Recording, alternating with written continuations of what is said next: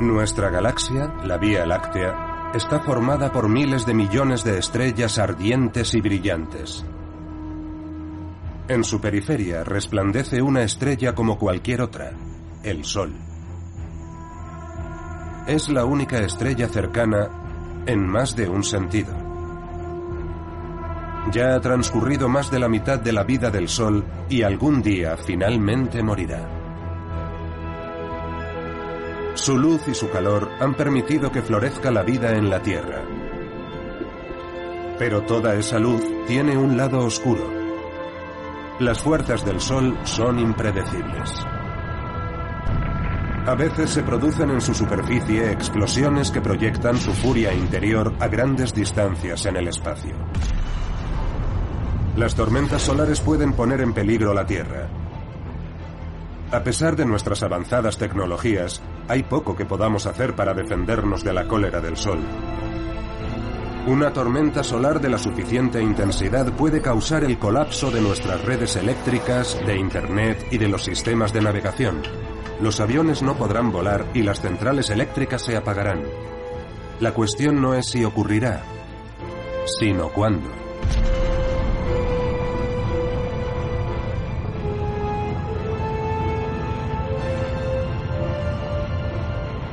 El Sol, el infierno en el cielo.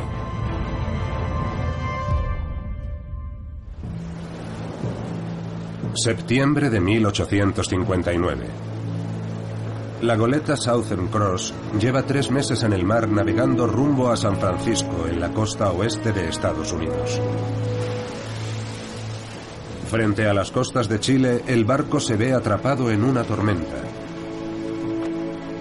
Las olas sacuden el navío mientras en el cielo se desata el infierno. El cielo se tiñe de rojo sangre en una de las auroras más poderosas jamás vistas. Descargas eléctricas, el llamado fuego de San Telmo, chisporrotean en lo alto de los mástiles y las vergas. A la mañana siguiente, el cielo resplandece como si el mundo entero estuviera en llamas. Cuando el barco llega a San Francisco, la tripulación descubre con sorpresa que las luces se han visto en todo el mundo. En Europa esta aurora boreal se ve en latitudes tan meridionales como Italia. En las montañas rocosas la gente se despierta por una luz tan brillante que permite leer un periódico. Pensando que ya es de día, empiezan a preparar el desayuno. Este espectáculo natural se llega a ver incluso en el Caribe. En los territorios septentrionales de Europa y América del Norte, una sobrecarga eléctrica recorre las líneas telegráficas. Las redes de telégrafos, recientemente tendidas, enloquecen. En sus oficinas, las chispas prenden fuego a los rollos de papel. Las máquinas empiezan a funcionar solas. Las brújulas giran incontrolablemente. ¿Qué ha provocado todo esto? En Londres, un joven astrónomo británico resuelve el misterio. Richard Carrington, de 33 años de edad, examina el Sol desde el observatorio de su casa la mañana del 2 de septiembre de 1859, cuando presencia un acontecimiento desconcertante. Carrington está contando el número de manchas solares que aparecen y desaparecen en la superficie del Sol, como hace todos los días.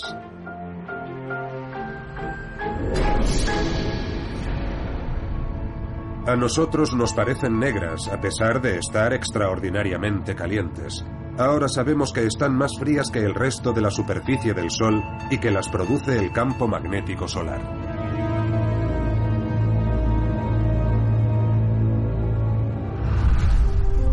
El astrofísico británico Stuart Clark ha investigado los acontecimientos de aquel día histórico. El 2 de septiembre de 1859, Richard Carrington estaba haciendo su recuento habitual de manchas solares, como cada día. Pero aquel día vio algo completamente insólito, algo que no había visto nunca. Había un grupo de manchas solares extremadamente grandes, cerca de 10 veces el diámetro de la Tierra. Y mientras Carrington las estaba dibujando, aparecieron dos gotas de luz intensamente brillantes sobre las manchas solares. Eran extraordinariamente brillantes y en unos pocos minutos se fueron apagando y se desvanecieron. Carrington nunca había visto nada parecido a aquello. Era la primera vez que un humano veía una erupción solar. Carrington se dirige al observatorio de Kew con la esperanza de encontrar a algún otro testigo del espectacular evento, pero no tiene suerte. Sin embargo, cuando se dispone a marcharse, el director del observatorio sale en su busca. Y le dice, hay algo que tienes que ver. Porque en Kew había un instrumento magnético. El magnetómetro tenía un espejo y los rayos de luz se reflejaban en ese espejo e impresionaban una placa fotográfica. Y cuando se revelaron las fotografías del 2 de septiembre, allí, exactamente en el mismo momento en que Carrington había visto la erupción solar, aquellos fogonazos, había un pico. Era como si algo hubiera llegado y hubiera golpeado el campo magnético de la Tierra y lo hubiera hecho resonar como una campana. Además de la luz visible y el calor, una gran cantidad de rayos invisibles viajan desde el Sol a la Tierra. El descubrimiento de las tormentas geomagnéticas solares nos ha ayudado a comprender mejor el mundo. Sin duda, aquello cambió la percepción que teníamos del lugar que ocupamos en el universo. Porque hasta aquel momento se creía que la única fuerza que se comunicaba a través del espacio era la gravedad. Y que la gravedad mantenía a los planetas en sus órbitas y así todo funcionaba muy ordenada y plácidamente. Todo se movía muy despacio. Pero en ese momento nos dimos cuenta de que el Sol genera una energía magnética que puede alcanzar y atacar a nuestro planeta. Hasta la fecha no se ha conocido una tormenta solar de una intensidad comparable a la de 1859. Stuart Clark ha creado un registro detallado de aquellos dramáticos acontecimientos y de los descubrimientos de los reyes del Sol de la época. El descubrimiento de Carrington es considerado la génesis de la astrofísica moderna. Stuart Clark probablemente nunca será testigo de nada parecido.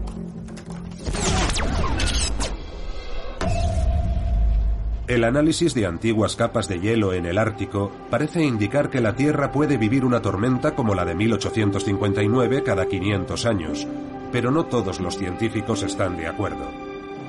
Podría pasar medio milenio antes de que ocurra de nuevo, o tal vez podría suceder en unos pocos días.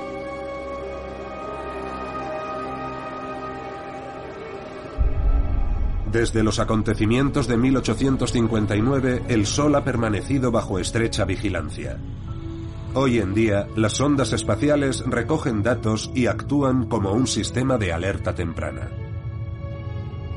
Cuanto más digitalizado e interconectado esté nuestro planeta, mayor será la catástrofe que puede causar una gran tormenta solar.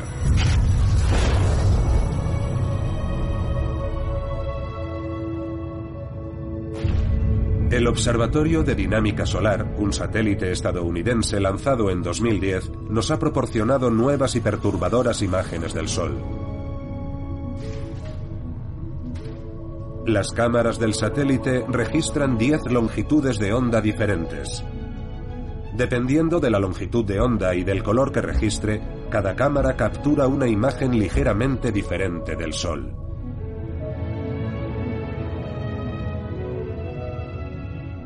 Desde que el Observatorio de Dinámica Solar comenzó a tomar imágenes del Sol en diferentes colores, hemos podido ver su superficie más clara, más nítida y mucho más impresionante.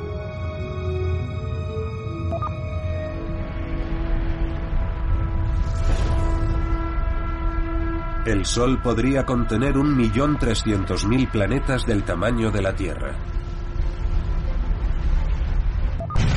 En realidad es una bola de gas ardiente, no un objeto sólido. En su interior los núcleos atómicos forman un plasma eléctrico que arde a temperaturas de varios millones de grados. Todo esto ocurre en longitudes de onda de luz invisibles para el ojo humano.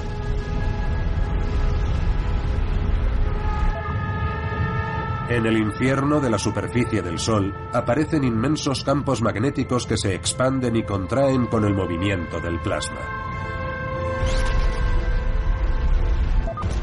Esto es lo que produce las manchas y los vientos solares.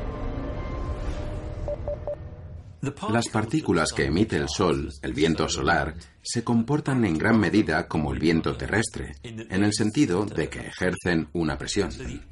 Por ello, la primera nave espacial que envió la NASA a Mercurio, una de las misiones Mariner, tenía una especie de aletas que actuaban como pequeñas velas que capturaban el viento solar y contribuían a alinear la nave con el Sol y con el planeta.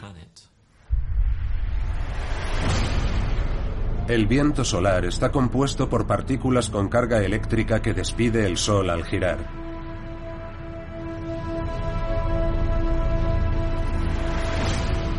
El campo magnético de la Tierra protege nuestro planeta de los efectos de este viento.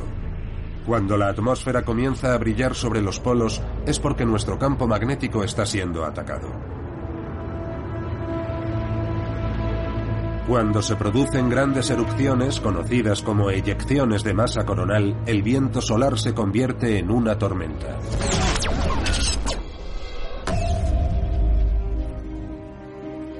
Frederick Klette dirige el Centro Mundial de Datos del Índice de Manchas Solares en el Real Observatorio de Bélgica en Bruselas.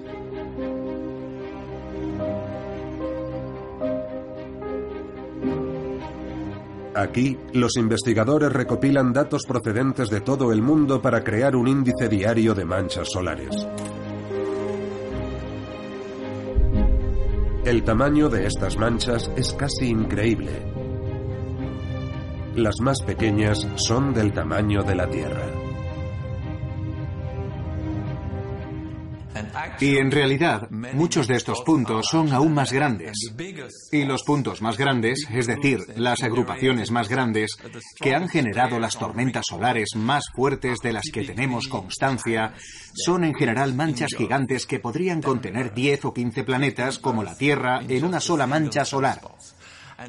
Y cuando te das cuenta de que esas manchas solo son un efecto de unos campos magnéticos gigantes, que son a su vez mil veces más potentes que el campo magnético de la Tierra, el que mueve las agujas de nuestras brújulas, te das cuenta de que la potencia de estos campos magnéticos no se puede comparar con nada que exista en la Tierra.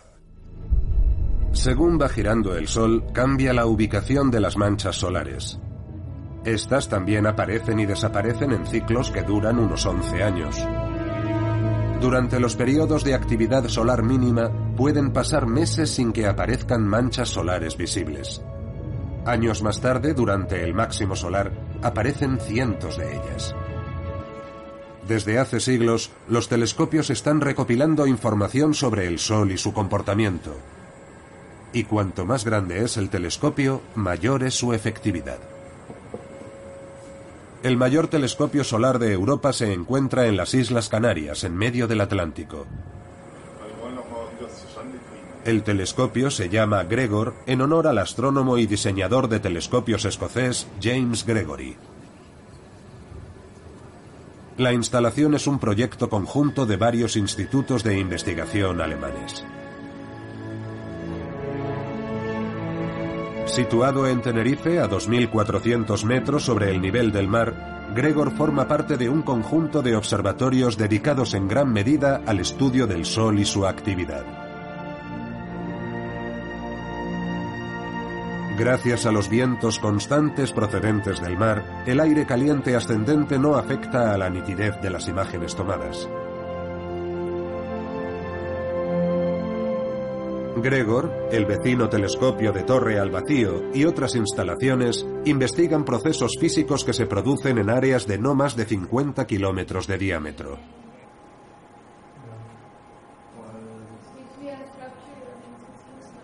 Es como observar una caja de cerillas a 150 kilómetros de distancia.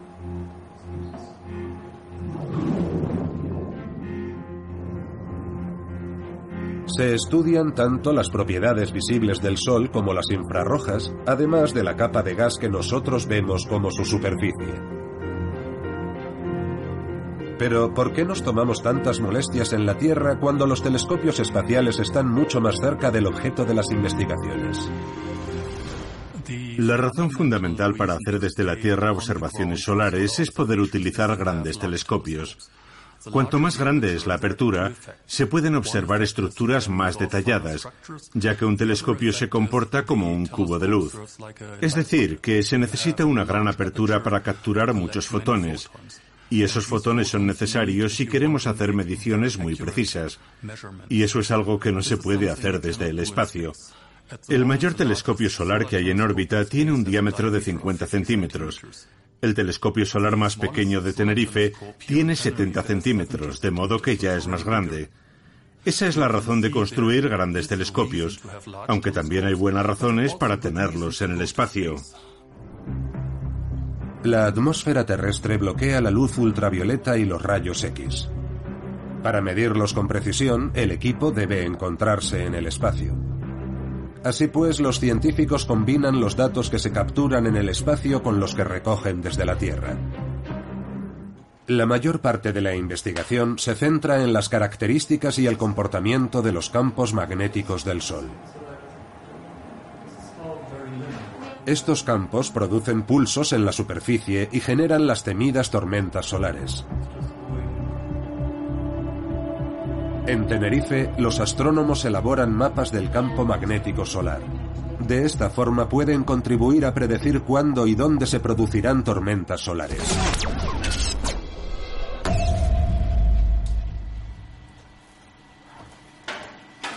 Pero en realidad, ¿de qué está hecho el Sol? ¿Qué hace que brillen las estrellas? Descomponer la luz del Sol en las partes que la componen nos da algunas respuestas. El espectro de color de su luz visible funciona como un código de barras que aporta información sobre su fuente a quien sea capaz de descifrarlo. Igual que el Sol, cada estrella emite una luz característica que se puede descomponer en colores separados. En 1925, una joven que trabajaba en su doctorado en Estados Unidos hizo un descubrimiento increíble que contribuiría a desentrañar los misterios del universo.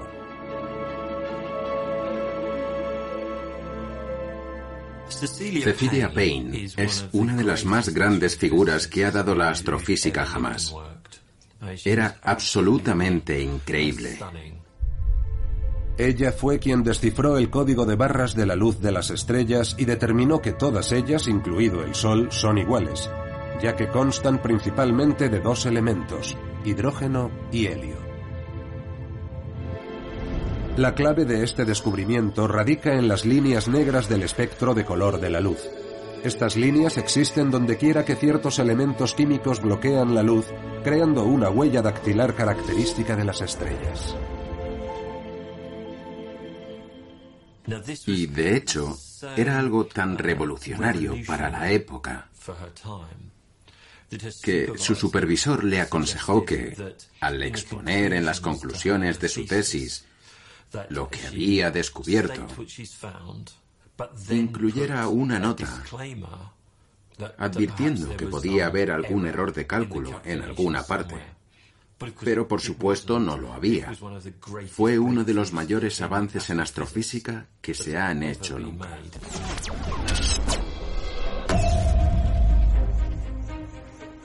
Los descubrimientos de Richard Carrington y Cecilia Payne abrieron una puerta a las estrellas.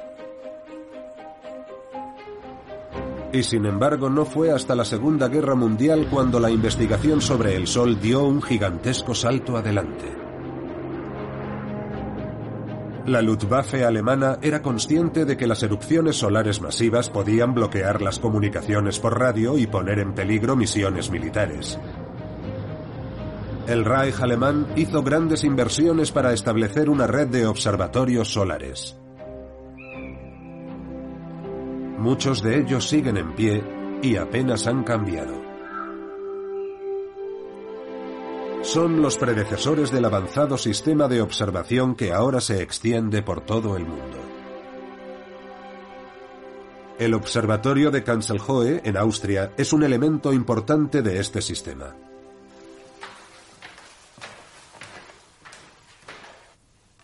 Durante las décadas de 1940 y 1950, el aumento de la actividad solar produjo un gran número de manchas solares pero en los últimos 60 años han disminuido. Eso no significa que podamos permitirnos prestar al Sol menos atención. Los telescopios más pequeños repartidos por todo el mundo desempeñan un papel muy importante en el seguimiento de la actividad solar. Si comparamos nuestro telescopio con los telescopios de Tenerife, aquellos tienen una resolución muy alta y siempre están observando pequeñas porciones de la superficie solar. Pero estos telescopios pequeños siempre están observando el disco solar completo. Y esto es importante para saber lo que sucede en el Sol, porque una erupción se puede producir en cualquier parte del disco solar, en un borde o en el centro, y por lo tanto es necesario observar todo el Sol. El telescopio registra 10 imágenes por minuto y las transmite alrededor del mundo en pocos segundos. Mantenemos una guardia constante de observación del Sol, es decir, todos los días, todo el año, siempre que se ve el Sol. Y si se produce alguna fulguración, enviamos una alerta a la Agencia Espacial Europea.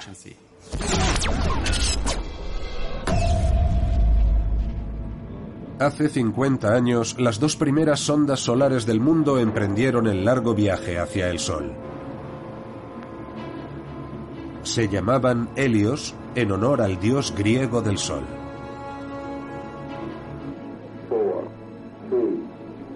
Fue el primer caso de cooperación internacional en el espacio, un proyecto conjunto emprendido por Alemania y Estados Unidos bajo supervisión alemana. Los astrónomos y los físicos solares siempre han querido acercarse todo lo posible al Sol.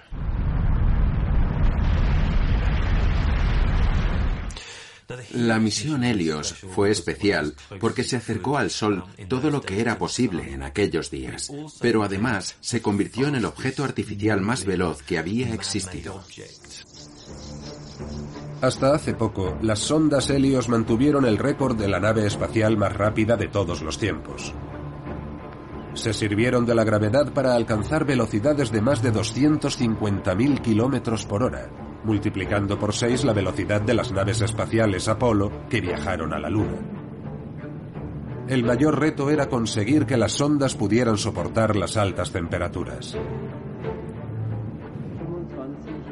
Los ingenieros idearon soluciones muy ingeniosas. La rotación constante de las sondas a alta velocidad y su diseño harían que cada parte de la cubierta exterior solamente estuviera sometida a la luz solar directa durante fracciones de segundo. Además, la mitad de su superficie estaba cubierta por espejos reflectantes. Unas lamas móviles controlaban la radiación térmica. En el interior de las sondas, un revestimiento sintético proporcionaba un aislamiento similar al de una pared de ladrillo de 15 metros de espesor.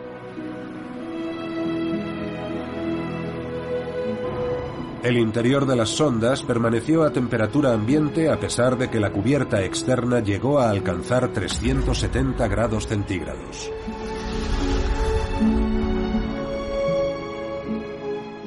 Helios A llegó a estar a 46 millones de kilómetros de la superficie del Sol, aproximadamente a la misma distancia de la estrella que el planeta Mercurio. Helios B se acercó aún más, estableciendo un récord que permaneció imbatido durante muchos años. nadie sabe qué fue de las sondas.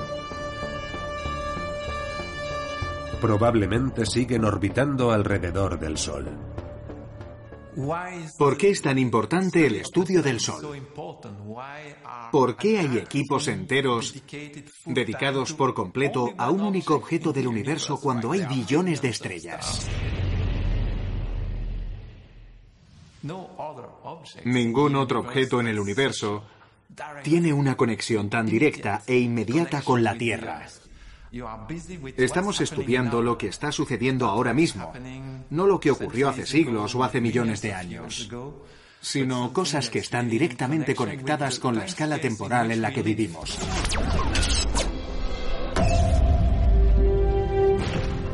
Los logros de las sondas Helios no han podido ser superados hasta hace muy poco. En 2018, Estados Unidos lanzó una nueva misión que se acercará al Sol siete veces más que Helios.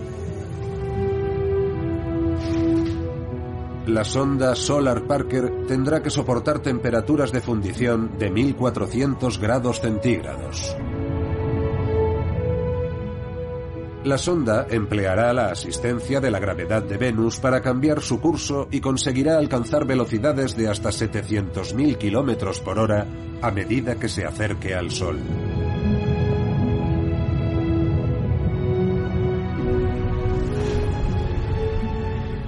A bordo, los instrumentos medirán el entorno inmediato de la sonda.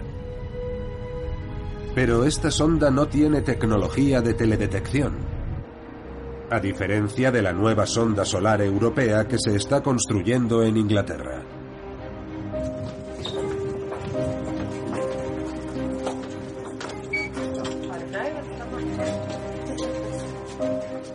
Proyectos como el del satélite Solar Orbiter requieren años de planificación y construcción en instalaciones escrupulosamente limpias. Una pequeña mota de polvo en un sensor puede hacer que falle. Continuamente se desprenden partículas diminutas del cuerpo de los técnicos que deben usar ropa protectora para evitar poner en peligro la nave espacial.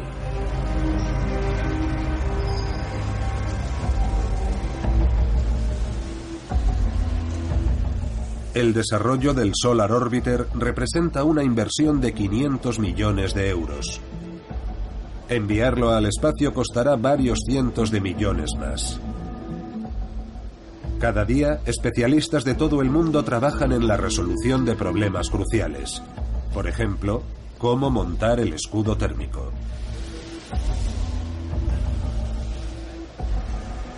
¿Cómo se pueden ensamblar los componentes entre sí para garantizar que sobrevivan a temperaturas abrasadoras? Para los que trabajan aquí, esto es más que un trabajo, es una vocación. Te encariñas mucho con estas naves espaciales. Cuando se va es para siempre. Ya nadie la vuelve a ver. Y eso es algo único. No hay mucha gente que pueda decir eso. Has trabajado en algo y nadie más en el mundo podrá volver a verlo después de su lanzamiento.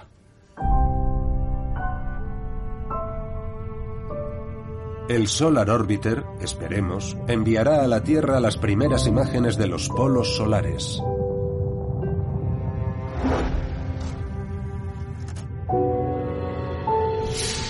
Estas imágenes deberían aportar nuevos datos sobre los flujos del campo magnético solar.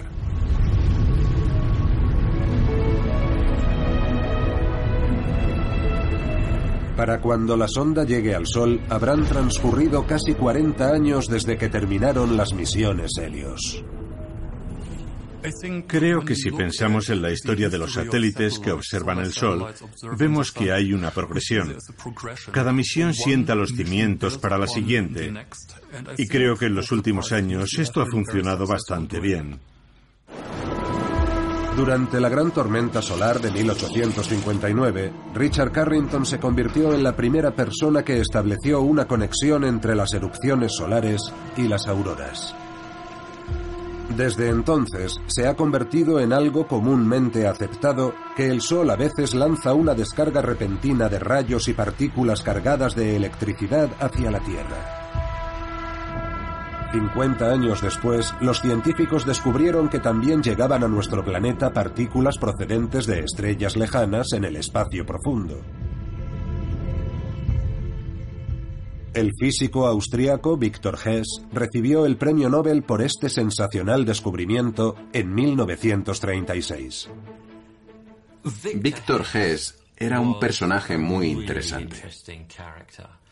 Era un científico profundamente moderno por el protagonismo que daba a los datos y a la precisión. Pero a la vez todavía conservaba aquel espíritu aventurero del siglo XIX. En 1912, Hess se embarcó sin vacilar en varios ascensos en globo aerostático a miles de metros de altitud y constató que la carga eléctrica del aire aumentaba cuanto más ascendía. La idea era que aquella carga venía del Sol, de modo que esperó a que se produjera un eclipse solar casi total para realizar otro ascenso en globo y repetir el experimento. Esta vez, dado que la Luna estaba bloqueando las partículas procedentes del Sol, Hess pensó que registraría una caída en la radiación.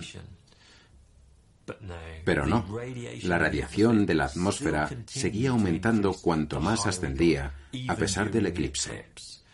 Entonces quedó absolutamente claro que fuera lo que fuese aquella radiación, venía del espacio profundo. Y esa fue la razón de que bautizaran esta radiación como rayos cósmicos. Cien años después, en 2012, un grupo de astrónomos italianos organizó una expedición para repetir los experimentos de Victor Hess. A grandes altitudes sobre la Tierra, cada clic emitido por el contador Geiger representa una partícula que llega del espacio profundo. En los tiempos de Hess, nadie relacionó esta lluvia cósmica con el viento solar y su impacto en nuestro clima. Esta relación viene determinada por los ciclos solares. Aproximadamente cada 11 años el Sol se vuelve extremadamente activo y produce un gran número de manchas solares, y después se calma de nuevo. Ahora estamos en un momento en el que el Sol tiene un nivel de actividad muy bajo. Eso significa que hay semanas enteras en las que no vemos ninguna mancha solar. Pueden aparecer algunos puntos pequeños, muy pequeños, pero esperamos que esta situación continúe durante los próximos dos años y que luego aumente otra vez. También parece haber otro tipo de ciclo solar más largo que abarca varias décadas. Si observamos los últimos ciclos solares, podemos ver que en los años 40 y 50 había máximos muy altos. Se podía ver un gran número de manchas solares, pero después este número disminuyó. Así que el Sol parece seguir a la vez otro tipo de ciclo de unos 100 años en el que la actividad solar total aumenta y disminuye.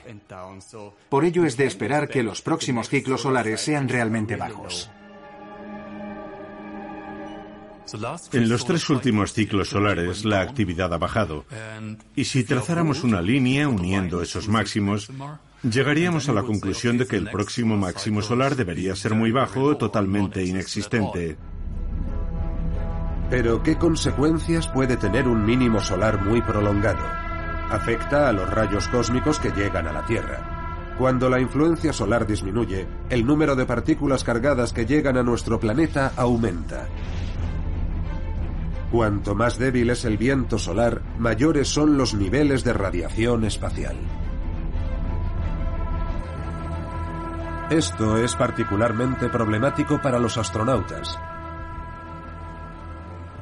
Durante un paseo espacial, un astronauta se ve sometido en un solo día a una dosis de radiación equivalente a la que recibiría en un año en la Tierra. Son unos valores que están al límite de lo que se considera seguro. La protección contra las partículas cargadas es muy difícil. Si estos niveles de radiación problemáticos aumentan, los futuros viajes a Marte tendrían que ser aplazados o abandonados. En la Estación Espacial Internacional, los astronautas utilizan una sencilla solución para protegerse. Las erupciones más intensas de la superficie del Sol pueden incrementar el nivel de radiación dramáticamente en tan solo unas pocas horas. Tan pronto como se les advierte del riesgo, la tripulación de la Estación Espacial Internacional se refugia en el módulo situado en el lado de la estación espacial más alejado del Sol. El incremento de la radiación cósmica también puede influir en nuestro clima, como parecen indicar ciertos acontecimientos del pasado. Esta no es en absoluto la primera vez que la actividad solar puede disminuir drásticamente.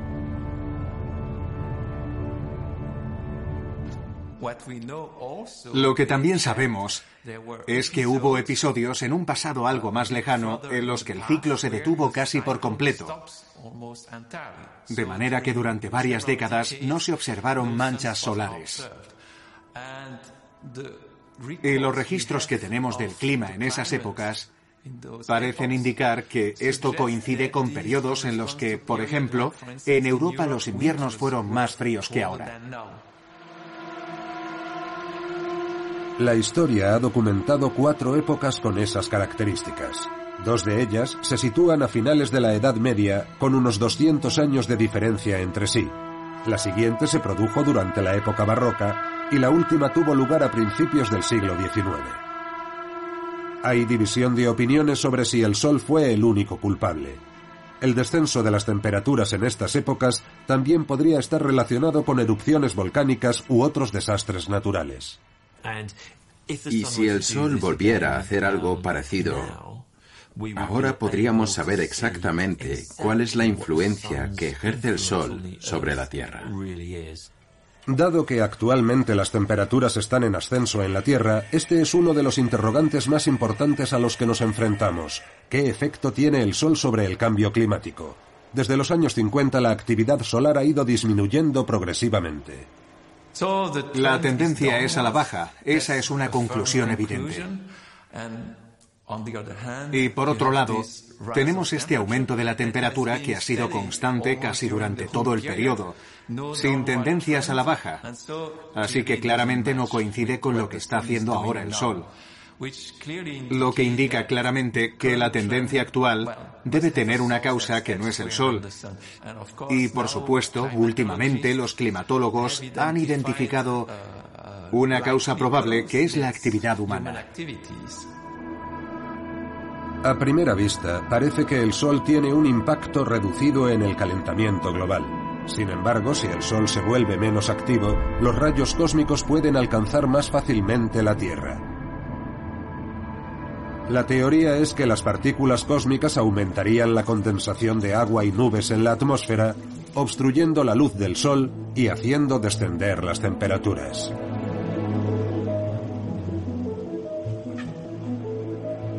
Un experimento de la Organización Europea para la Investigación Nuclear en Ginebra ha corroborado esta teoría. En un tanque de acero se han reproducido las condiciones que se dan en los límites de nuestra atmósfera. La pregunta crucial es, ¿podemos crear nubes en el interior del tanque con partículas cargadas?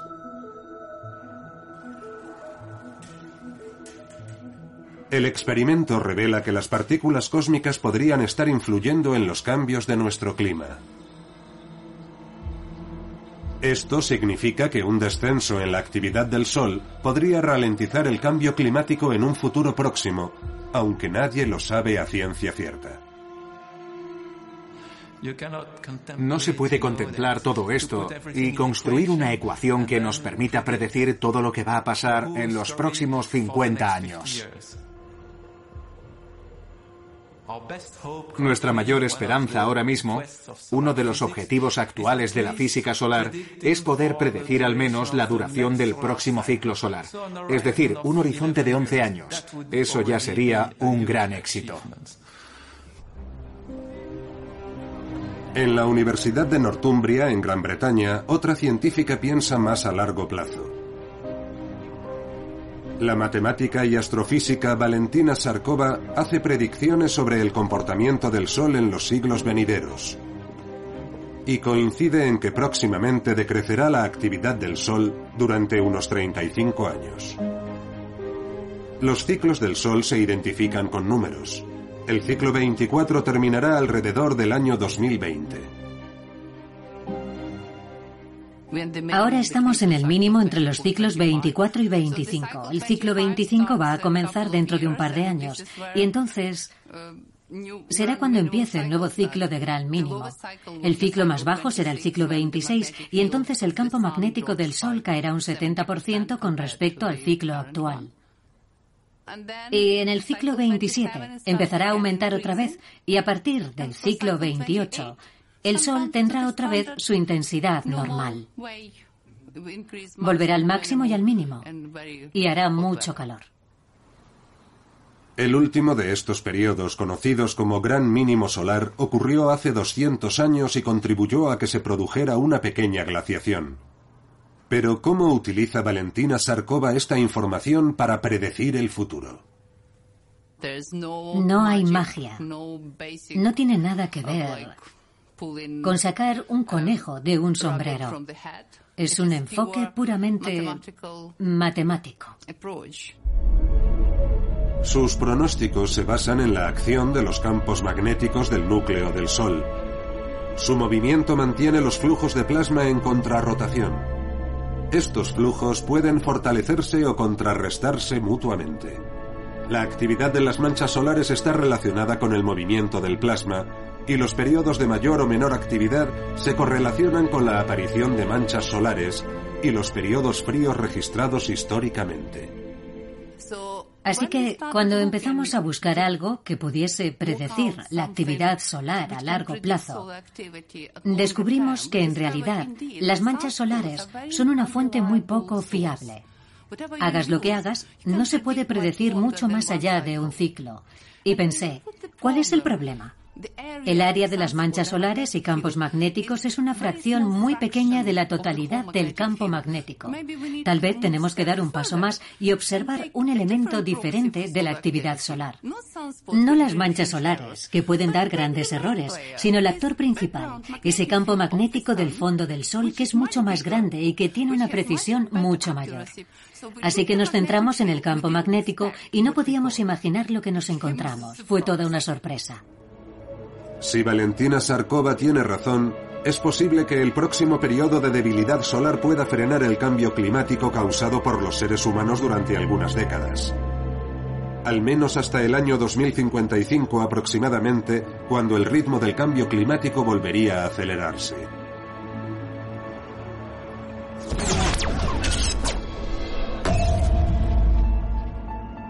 Pero la ausencia de actividad solar no significa en absoluto que vayamos a estar a salvo de los efectos de las tormentas solares. El Sol suele comportarse de forma imprevisible durante las fases de inactividad o de transición. La precisión de los informes meteorológicos espaciales sigue siendo esencial. Una tormenta solar de gran intensidad que alcanzase la Tierra sin previo aviso podría causar daños por valor de 40.000 millones de dólares al día solo en Estados Unidos.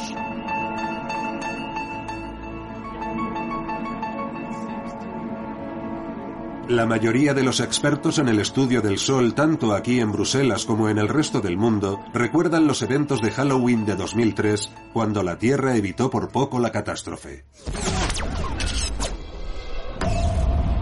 El 29 de octubre el cielo de California se tiñe de color rojo sangre. El día 31, el resplandor se ve en Europa Central, como vemos aquí, sobre los edificios de las Naciones Unidas en Viena, Austria. Las tormentas de Halloween de 2003 fueron realmente espectaculares durante un periodo de dos semanas. Había dos enormes grupos de manchas solares que producían erupciones solares casi a diario.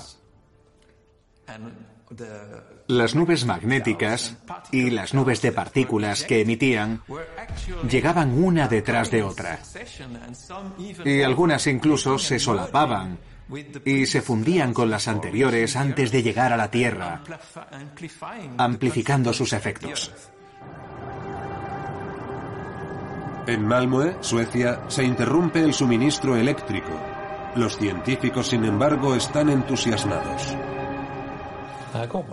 Ahí está. La primera es enorme. Es tan grande como Júpiter. Y ahí hay otra. Y aquí también se está formando algo. La tormenta tarda 19 horas en llegar a la Tierra. Suecia nunca había experimentado una perturbación de este nivel, pero el país tampoco había tenido nunca una red eléctrica tan extensa. Esos mismos días, el cineasta Ed Harriman está filmando un documental sobre la guerra de Irak. El smog de Bagdad filtra los rayos del sol poniente, haciendo que los gigantescos puntos de sol sean visibles a simple vista por primera vez en la historia. En todos los observatorios solares recibimos llamadas de los medios de comunicación solicitando entrevistas y preguntándonos qué era lo que estaba pasando realmente. El tráfico aéreo comienza a experimentar dificultades. El 28 de octubre, la Administración Federal de Aviación de Estados Unidos advierte que los pasajeros y las tripulaciones de aviones que cruzan el Atlántico están expuestos a niveles de radiación más altos de lo habitual. Los vuelos son desviados a rutas más meridionales y altitudes inferiores. En el espacio se pierde el contacto con un satélite japonés de observación terrestre de 600 millones de dólares. Alrededor de la mitad de las naves y satélites de la NASA registraron averías de uno u otro tipo, la mayoría de poca importancia, pero fueron fallos que interfirieron en su funcionamiento normal. El 4 de noviembre se produce la mayor erupción solar de la era moderna visible desde la Tierra. Sorprendentemente, no afecta al planeta. Fue realmente una actividad de alta intensidad y la explosión final fue, suponemos, la mayor de todas estas fulguraciones. Pero se produjo en uno de los grupos de manchas justo cuando estaba desapareciendo por el borde oeste. Y por lo tanto no estaba directamente alineada con la Tierra, así que la mayor fulguración no llegó a afectarnos directamente.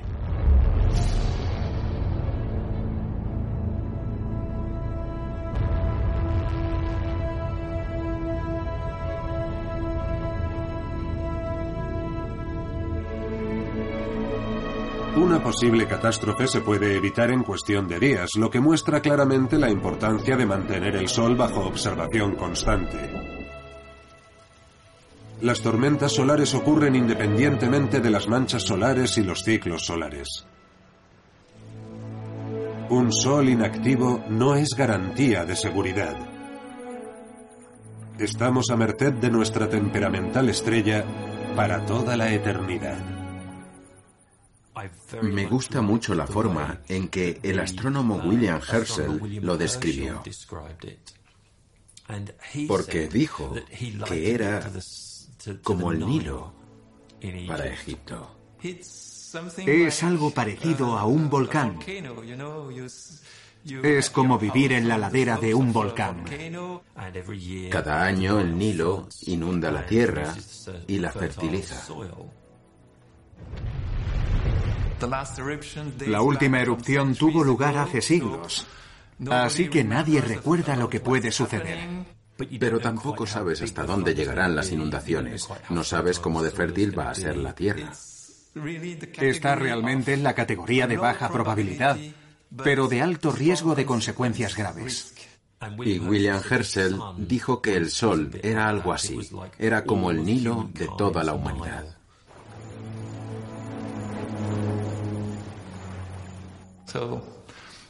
De modo que es como un volcán que entra en erupción cada 500 años o algo parecido. Y todo lo que podemos hacer es tratar de entenderlo y observarlo e intentar pronosticar cuándo podría suceder para procurar prevenirlo.